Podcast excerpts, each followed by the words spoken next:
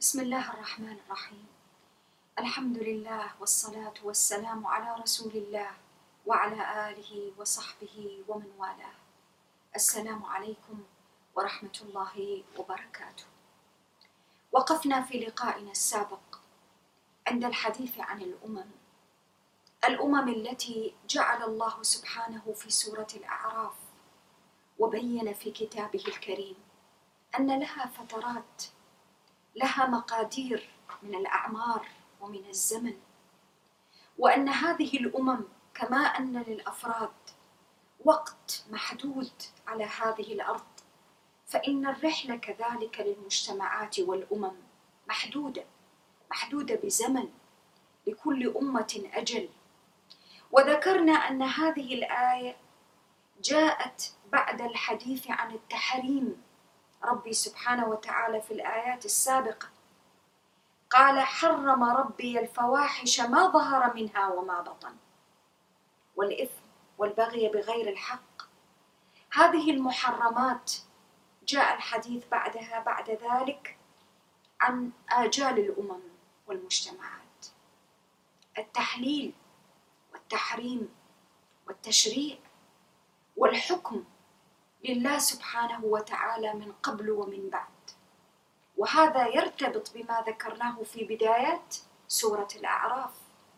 حين ربي عز وجل بين للناس وبين للبشر أن هناك من يتخذ من دونه أولياء ولذلك منذ بداية السورة أوضح سبحانه وتعالى في قوله ولا تتبعوا من دونه أولياء. قليلا ما تذكرون فاتباع الأولياء جانب من جوانبه وصورة من صوره أن الإنسان ينظر إلى قضية التشريع بناء على تلك الولاية. من الذي يشرع له؟ من الذي يحكم له في حياته في معاشه في أموره؟ من الذي يبين له أن هذا حلال وهذا حرام كما ادعى المشركون من قبل حين حرموا ما جعله الله مباحا وحلالا. وفي نفس الوقت أباحوا ما كان حراما. ثم الشرك الشرك العظيم الشرك ذلك الظلم الذي يقترفه الإنسان. من غير دليل ومن غير حجة بل بالعكس. كل الدلائل والحجج الساطعة تبين وحدانية الله سبحانه وتعالى. وتفرد الله عز وجل بالعبادة وأن الله واحد وأن التوجه لا بد أن يكون له وحده دون سواه. ولذلك في الآيات التي كانت قبل ذلك قال وأقيموا وجوهكم عند كل مسجد. هذا التوحيد مبني على الدلائل دلائل مبثوثة وآيات موجودة في الكون وفي النفس وفي الخلق. أما الشرك فلا شيء يدل عليه ولم ينزل الله سبحانه وتعالى بهذه القضية دليلا واحدا على مشروعيته أو على حتى تصور أن يكون الإنسان أو أن يتخذ الإنسان من دون الله شركاء في ولاية أو غيره ثم تنتقل الآيات بعد ذلك بعد الآيات التي ذكرنا الثلاثين الأول من سورة الأعراف. إلى الخطاب الرابع للبشرية. يا بني آدم من خصائص سورة الأعراف أنها اشتملت على خطابات عالمية يخاطب الله سبحانه وتعالى بها الإنسانية البشرية. يا بني آدم الخطاب الرابع في سورة الأعراف. يأتي في قوله عز وجل يا بني آدم إما يأتينكم رسل منكم يقصون عليكم آياتي فمن اتقى وأصلح فلا خوف عليهم ولا هم يحزنون. فذكر الرسل في هذا الموضع من الآيات. جاء بعد الحديث عن التحليل والتحريم والتشريعات. لماذا؟ لأن مصدر التشريع في حياة الإنسان وفي حياة الأمم لا ينبغي أن يكون إلا من خلال الرسالة. رسالات الأنبياء. فرسالات الأنبياء والكتب السماوية التي نزلت هي مصادر التشريع هي التي ينبغي أن يسير عليها الفرد والأمم المجتمعات في حياتها في تدبير شؤونهم في تدبير وتصريف معاشهم. ولذلك جاء هنا الخطاب للبشرية. قال يا بني آدم لأن الانسانيه حين تتنكس عن ذلك حين تشرع لنفسها من تلقاء نفسها بدون رسل بدون كتب بدون تشريع سماوي بدون تشريع إلهي يصبح التشريع طبيعي من وضع البشر. والله سبحانه وتعالى في هذه الآيات العظيمة الآيات التي ستأتي بعد ستصور يوم القيامة وكل مشاهد يوم القيامة. حاضرة مصورة أمام الإنسان حتى كأنها ما عادت غيبا الغيب ونحن نعلم أن مشاهد يوم القيامة غيب بالنسبة لنا. ولكن سورة الأعراف في هذا الموضع تجعل هذه المشاهد الغيبية حاضرة. كأن الإنسان ينظر إليها يتنقل بين عرصات يوم القيامة يتنقل بين مواضعها المختلفة. هنا وهناك. هنا الوزن وهنا عرض الأعمال وهنا جنة وهنا نار وهنا صراط وهنا أعراف. لماذا؟ ليبين القرآن العظيم في هذه الآيات أن مسيرة الخليقة مسيرة الإنسانية على هذه الأرض مهما طالت فهي قصيرة محدودة. ولذلك جاء ذكر الآجال ثم جاء بعدها الكلام. ثم جاء بعدها الكلام عن الأنبياء وعن الرسل والرسالات والجزاء. اذا يا بني آدم إما يأتينكم رسل منكم ماذا يفعلون الرسل؟ يقصون عليكم آياتي. والقصص في القرآن أخبار متتبعة أخبار لها مصادر موثوقة. يقصون عليكم أي شيء؟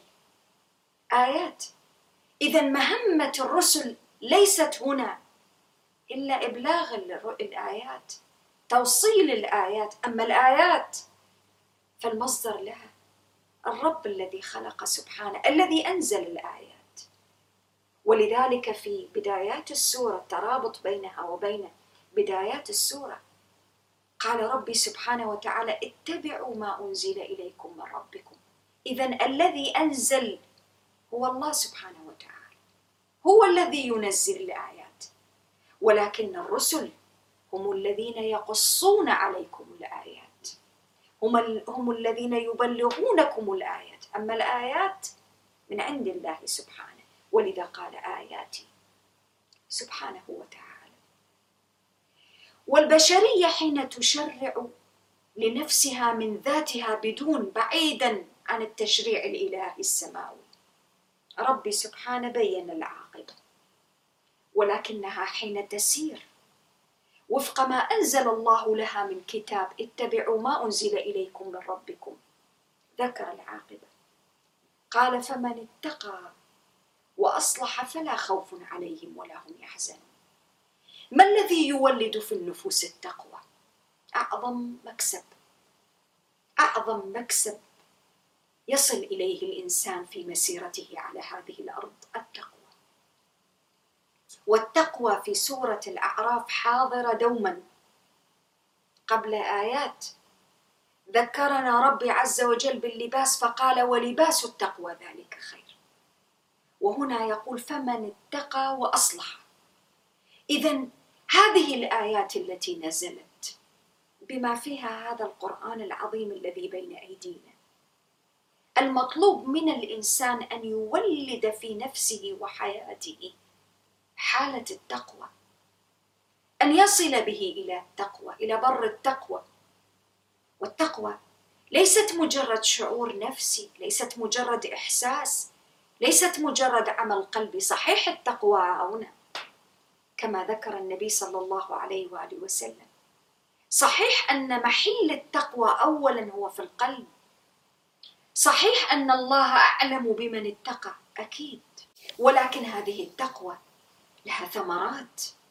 هذه التقوى لها نتائج لها أعمال لها مكتسبات في حياة الأفراد والأمم. ولذا قال فمن اتقى وأصلح. الرابطة قوية جدا بين التقوى والإصلاح. الإنسان الذي يتقي الله سبحانه وتعالى ويخشاه ويخافه ويعلم أن مسيرته على الأرض لأجل إقامة منهج الله سبحانه وتحقيقه أقيموا وجوهكم. فإذا هذا المنهج لا بد أن يتحقق منه شيء. ما هو الشيء وأصلح مهمة الإنسان الذي يتقي الله سبحانه وتعالى ليست مهمة علوية. ليست مهمة إنسان يعيش في برج عاجي بعيد عن الواقع. لا. وإنما مهمة إنسان يكابد ويعالج ما يراه في واقعه فيعمد إلى كل ما فسد فيصلحه. والتعريف العام للشيء الذي قد فسد بقطع النظر عن الشيء الأشياء كثيرة. نحن نقول عن الطعام على سبيل المثال فسد. ما معنى فسد؟ انتهت فترة صلاحيته. ما عاد صالحا لأن يؤكل. والشيء الفاسد الذي ما عاد صالحا لأن يستعمل. هذه في الأشياء الحسية. ولكن هناك عشرات الأشياء المعنوية فسدت. بمعنى فسدت خرجت عن الغاية التي لأجلها خلقت. فسدت. فالشيء حين يخرج عن الغاية التي لأجلها خلق. وكان يكون بحاجة إلى إصلاح. بحاجة إلى شيء يعيده إلى جادة الصواب إلى الطريق إلى الغاية التي لأجلها خلق. هكذا في كل شيء سواء كان في الحواس سواء كان في الأشياء التي مكننا الله سبحانه وتعالى فيها في الأرض في كل شيء. فالإنسان الذي اتقى الله سبحانه وتعالى من مقتضيات تقواه أنه يصبح قوة يصبح في عمل وفي حركة دائمة للإصلاح. فيعمد إلى كل شيء يراه أمامه قد فسد لأجل أن يصلحه. تدبروا معي في هذا المعنى العظيم. فمن اتقى وأصلح فلا خوف عليهم ولا هم يحزنون. الغاية الغاية من أن يقصون عليكم آياتي. الرسل مهمتهم أنهم يقصون عليكم آياتي. ومهمة العبد الذي تلقى تلك الآيات أن يتقي ويصلح. أفرادا وأمم يتقي ويصلح. مقتضيات هذا المنهج وإيمانك بالمنهج أن تتبع. اتبعوا ما أنزل إليكم من ربكم. والاتباع يكون بالتقوى التي تفرض عليك الإصلاح. ما هي النتيجة؟ قال فمن اتقى وأصلح فلا خوف عليه ولا هم يحزنون. وكلمة فلا خوف عليهم ولا هم يحزنون لا تختص فقط بالدنيا ولا تختص فقط بالآخرة بل جمعت بينهما جاءت عامة. ونحن كبشر أمم أو أفراد نخاف من أشياء متعددة نخاف من الماضي نخاف من الحاضر نخاف من المستقبل نخاف من الجوع نخاف من الفقر نخاف من المرض نخاف من الأوبئة نخاف من المشاكل الاجتماعية نخاف من الكوارث الطبيعية نخاف الخوف موجود ومصادر الخوف موجودة في الدنيا فكيف ربي سبحانه وتعالى ينفي هنا فيقول فلا خوف عليهم ولا هم يحزنون. يظن البعض أن انتفاء الخوف والحزن يكون فقط في الآخرة ولكن في واقع الأمر. المؤمن كذلك بحسب درجة إيمانه وترقيه في التقوى والصلاح والإصلاح يكون رصيده من الأمن ومن عدم الخوف والحزن. ولو تدبرنا في سياقات الآيات القرآنية التي تحدثت في كتاب الله. عن الخوف وعن الحزن. لوجدنا أن الله سبحانه وتعالى خاطب أنبياءه وخاطب رسله. وخاطب عباده المؤمنين. لا تخف. لا تحزن.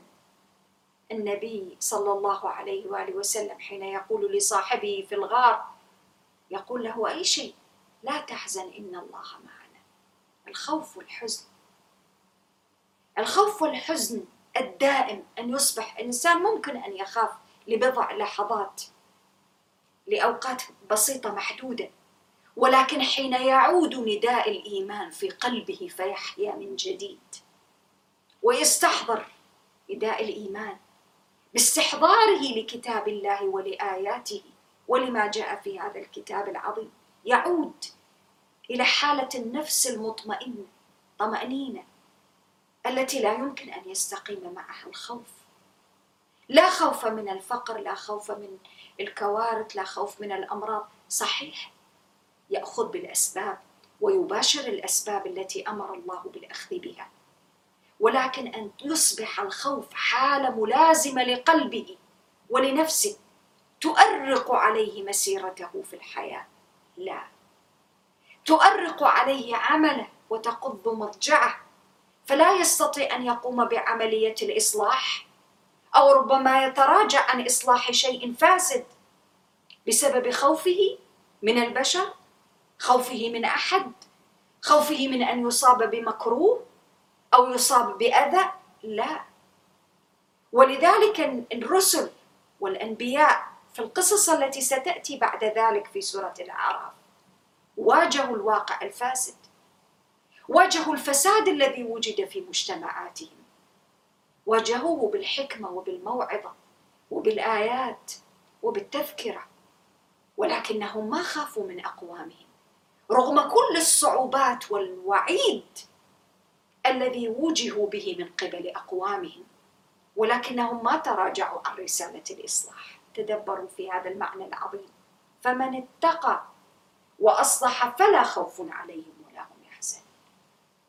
عدم الخوف وانتفاء الخوف وانتفاء الحزن عام مطلق ليست مجرد حالة خاصة فقط. صحيح عدم الخوف وعدم الحزن يكون خالصا يوم القيامة. في الآخرة للمؤمنين. صحيح. الحمد لله الذي أذهب عنا الحزن. صح. ولكن كذلك أولياء الله لا خوف عليهم ولا هم يحزنون. تمر به وتمر به المخاوف والأحزان آه، عابرة ولكن لا يمكن أن تصبح بالنسبة له حالة دائمة أو ملازمة بسبب أي شيء؟ التقوى. من ثمار التقوى وثمرات التقوى في حياة المؤمن أنه لا يخاف ولا يحزن مطمئن. حتى إذا أصابته المصيبة. وصفهم ربي سبحانه وتعالى في سورة البقرة في سور أخرى في القرآن. قالوا إنا لله وإنا إليه راجعون. ولذلك هؤلاء القوم لا خوف عليهم ولا هم يحزنون. الابتلاءات المصائب ممكن أن تحدث. هذا قضاء من الله عز وجل. ولكن حتى حين يحدث ما يكره الإنسان في حياته من أمور ومن أقدار تصيبه في نفسه في ماله في أولاده فيما يحب وفي من يحب. الإيمان والتقوى تغلغل في قلبه. فاطمأن سكن. سكن وأدرك أن ما يصيبه من مصائب ومن أمور فالله لا يريد به إلا الخير. فيسلم يفوض أمره إلى الله سبحانه وتعالى. يأخذ بالأسباب. ويباشر بما شرع الله. ولكن في نفس الوقت هناك قدر من الطمأنينة في قلبه ونفسه. رصيد. لا يمكن أبدا أن يتنازل عنه. فيصاب بالجزع أو بالهلع أو بالسخط أو بالخوف الشديد الذي يذهب ويفسد عليه حياته وطمأنينته وسعادته. تلك السعادة ناجمة. ليس عما يكتسبه فقط من أشياء مادية لا. ولكن سعادة ناتجة عن التقوى. التقوى لها لها ثمرة ومن ثمراتها السعادة والطمأنينة والرضا والتسليم بامر الله سبحانه وتعالى وتفويض الأمر له. في المقابل والذين كذبوا بآياتنا واستكبروا عنها قال أولئك أصحاب النار هم فيها خالدون. والذي يلفت النظر نظر الإنسان وهو يتدبر في كتاب الله في هذه الآيات. أنه هنا قال كذبوا بآياتنا واستكبروا. وفي بدايات سورة الأعراف خاطب نبيه فقال كتاب أنزل إليك فلا يكن في صدرك حرج منه. والحرج والضيق يأتي من قبل ردود أفعال البشر اتجاه هذا الكتاب العظيم. وهنا يوضح أفعال البشر بعض البشر اتجاه هذه الآيات واتجاه كتاب الله عز وجل. ما هو؟ كذبوا بآياتنا واستكبروا. فتكذيب القوم وتعاليهم وترفعهم عن اتباع هذه الآيات العظيمة في كتاب الله سبحانه لا ينبغي أن يكون مدعاه لدخول الحرج أو الضيق على نفسك أو قلبك. تدبروا في التناسب. قلنا في أكثر من مرة أن من قواعد التدبر أن يتبين الإنسان وهو يقرأ في كتاب الله عز وجل ويبحث وينظر في ذلك التناسب الذي يربط بين آيات السورة الواحدة. بدايات السورة تكلمت عن قضية الحرج والضيق والحرج يحدث لردود أفعال الناس اتجاه رسالة الأنبياء رسالات الأنبياء. البشر ما كلهم يستجيبون لها أكيد. ولكن ردود الأفعال علينا أن ندرك أنها لم تنتج عن شيء واقعي عقلي يطعن في الرسالة ذاتها. لا.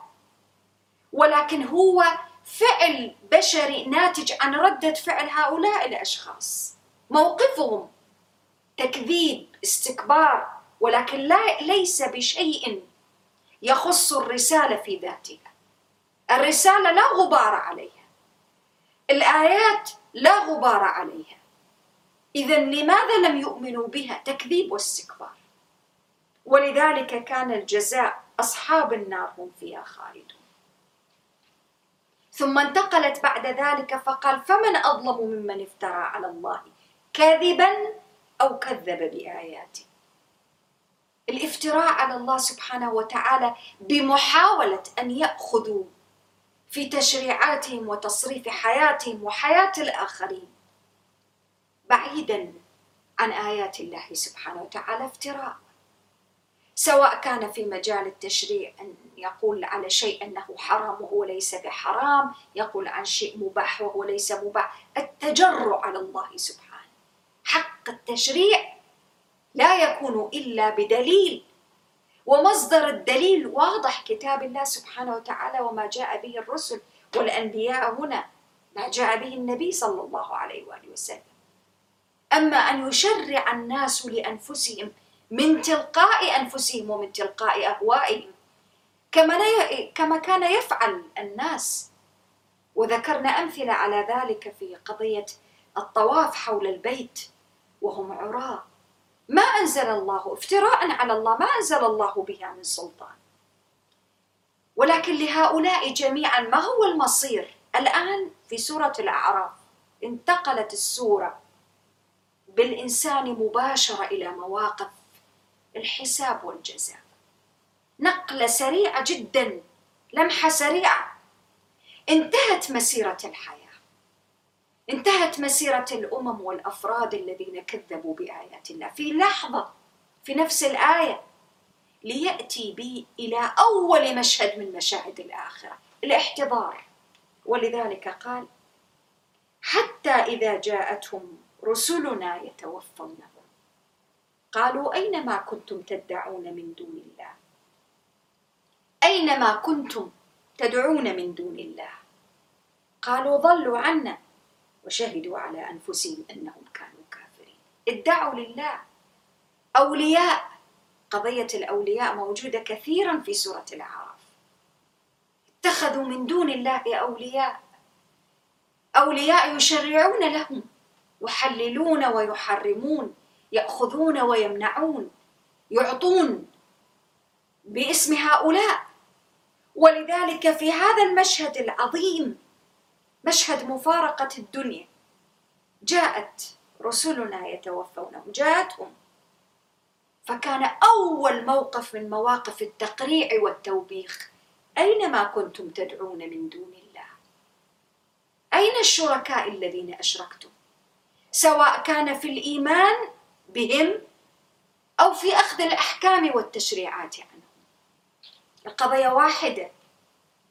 أينما كنتم تدعون من دون الله؟ وظلوا عنه منذ اللحظة الأولى.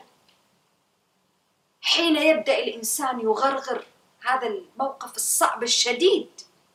تتضح له الحقائق كما هي. المؤمن اتضحت له الحقائق منذ زمن. أدرك الحقائق وهو في الدنيا وهو على هذه الأرض. كيف اتقى وأصلح؟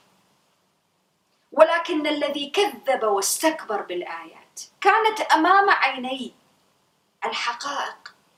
كان الكتاب أمام عينيه القرآن أمام الناس جميعا اليوم في حاضرنا.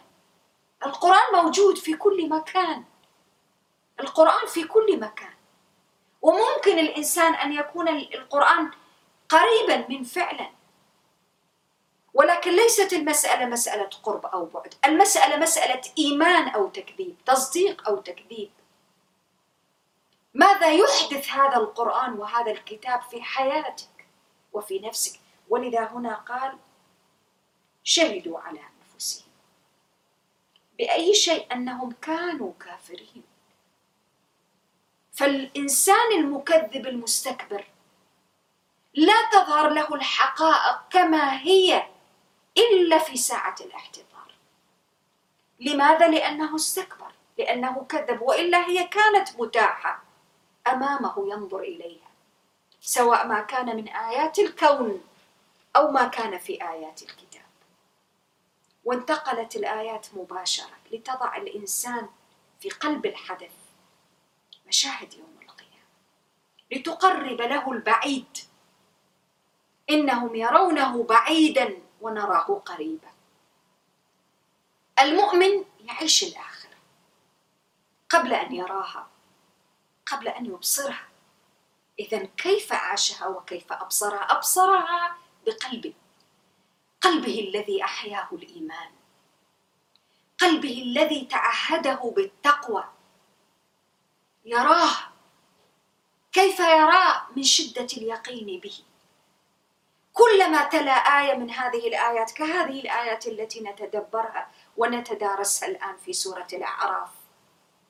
تجعل من هذه الآيات حقائق أمام عينيه يبصرها يراها يشعر بها يتخيلها. هو في قلبها. قال ادخلوا في أمم قد خلت. حين يقول له الله عز وجل هذه الآيات. ادخلوا في أمم قد خلت من قبلكم من الجن والإنس. يراها. فيخاف. ويسأل الله سبحانه وتعالى ويدعوه أن يجيره من النار. فيزداد تقوى. كلما قرأ آية من هذه الآيات زاد رصيد التقوى في قلبه. فالنتيجة زاد الإصلاح في عمله. زاد صلاحا وإصلاحا وعملا وتفانيا لتطبيق ما أمر الله سبحانه وتعالى في كتبه تدبروا معي في هذا المعنى العظيم. كل آية تولد فيه شيئا جديدا. حتى الخوف الذي هو عمل قلبي يولد فيه عملا في جوارحه في حياته وواقعه وسلوكه أيوه عمل الخير الإصلاح العطاء. والربط المتواصل مع هذا الجزاء. وربي سبحانه وتعالى يفصل لنا في سورة الأعراف في جزاء المكذبين المستكبرين رؤية مصائرهم حقائق. ويسلي قلوب المؤمنين وقلب النبي صلى الله عليه وآله وسلم الذي أمره في البداية فقال كتاب أنزل إليك فلا يكن في صدرك حرج ومن ردود أفعالهم انظر إلى مصائرهم. هذا الكتاب يحكي لك ويقص عليك مصائر هذه الأمم المكذبة المعاندة المستكبرة. ادخلوا في أمم قد خلت من قبلكم من الجن والإنس في النار. ويبين مصائر تلك الأمم. ولماذا الكلام عن الأمم والطريقة الجماعية. لأنه متعارف أن الناس في الدنيا تكون جماعات. وفعلا هكذا كانوا في قريش. قريش كان يجتمع كفارها وصناديدها وكبراؤها على التآمر على هذا الدين وعلى هذا الكتاب والتكذيب به. هذه الجماعة التي اجتمعت على التكذيب والعناد ستجتمع كذلك في الآخرة. ولكن أين؟ في النار. والآيات ستأتي بعد ذلك في الحديث كما ذكرنا عن قصص الأنبياء والرسل الذين واجهوهم بالتكذيب والعناد. الملأ جماعات. فكان الأولى بذكرهم وهم جماعات في مصائرهم يلاقون مصائرهم المصائر المحتومة يلاقون هذه المصائر في الآخرة في النار. كلما دخلت أمة لعنت أختها إذا أين الوداد الذي كان في الدنيا؟ أين المحبة التي كانت في الدنيا؟ أين المحبة التي كانت في الدنيا؟ أين الاجتماع الذي كان في الدنيا؟ أين التآزر؟ أين التعاضد أين التعاون؟ كل تعاون ما كان على البر والتقوى هذه هي عاقبته.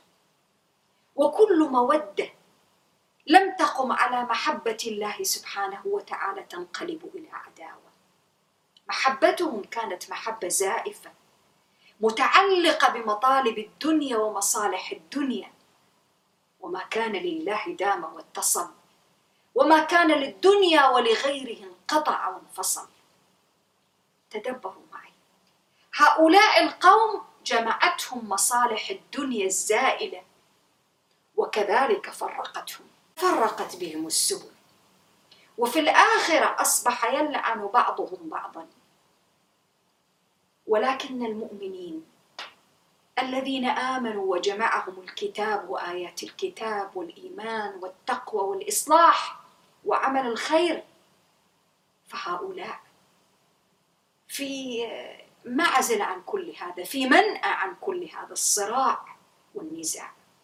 أهل النار يصطرعون فيما بينهم في النار يتنازعون فيما بينهم كما كانت تتنازعهم مصالحهم في الدنيا.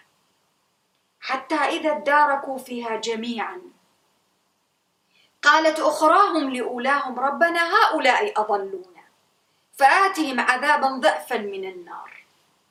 تدبروا معي في هذه المعاني العظيمة. هؤلاء أضلونا. كل أمة وفرقة تلقي باللائم على الفرقة الثانية. هم الذين أضلونا. الكبراء والزعماء والضعفاء والسادة والعبيد. وصناع القرار والمنفذين للقرارات. أصبحوا يتلاومون فيما بينهم. هؤلاء أضلوا فآتهم عذابا ضعفا من النار. وواقع الأمر أن الله سبحانه وتعالى يعطي كل واحد على قدر عمله. ويعامل البشر على أعمالهم ومواقعهم ومكانتهم وما قاموا به. فكل شيء عنده بمقدار. ولذلك عنده وزن وعنده ميزان. يعلم سبحانه الذين كانوا يقومون بعملية الإضلال للبشر. الذين كانوا يصدون عن آيات الله. ستأتي الآيات. يصدون عن سبيل الله ويبغونها عوجا. وبين أولئك الذين كانوا يتبعونهم فقط. هناك فرق بين أن يضل الإنسان في نفسه فقط فيبقى ضلاله محصورا في ذاته وبين أن يصبح ضالا مضلا يضل الناس بغير علم. هناك فرق بين أن يكون الإنسان فاسدا في نفسه ومفسدا لغيره. المفسد عاقبته وعقابه وذنوبه على قدر ما أفسد. الأمر خطير الأمر جد خطير. أن يصبح الإنسان مفسدا وأن يفسد على الآخرين إيمانهم وحياتهم ومعاشهم بفساده هو فيفسد كل من حوله. ولذلك ما ما ما توفر لنا في عصرنا وزماننا خطير إما أن يكون حجه لنا أو حجه علينا. أنا قد أقول كلمة واحدة كلمة فقط. ولكن هذه الكلمة إذا كان فيها إفساد فالذنب والإثم سيكون بقدر ما أفسدت تلك الكلمة ولك أن تتخيل. وكذلك الصلاح والإصلاح. فلذلك المؤمن الفطن العاقل عليه أن يكون أكثر حذرا في هذا الزمن الذي توافرت فيه وسائل الاتصال ووسائل الإعلام ووسائل تناقل المعلومات أكثر من أي وقت مضى يراقب كلمات التي يتفوه بها. كل الكلمات. يراقب ما يقول يراقب ما يكتب يراقب ما يسمع يراقب ما ينشر ويتفوه به. يراقب ما ينقله. كلمة مسؤولية خطيرة جدا. وما يترتب عليها مسؤولية خطيرة كذلك. ولذلك الآيات في سورة الأعراف تكلمت عن هؤلاء. أولاهم لأخراهم. هناك أمم سارت وأمم سارت على ما سارت عليه تلك الأمم. ولذلك من سن في الإسلام سنة حسنة فله أجرها وأجر من عمل بها.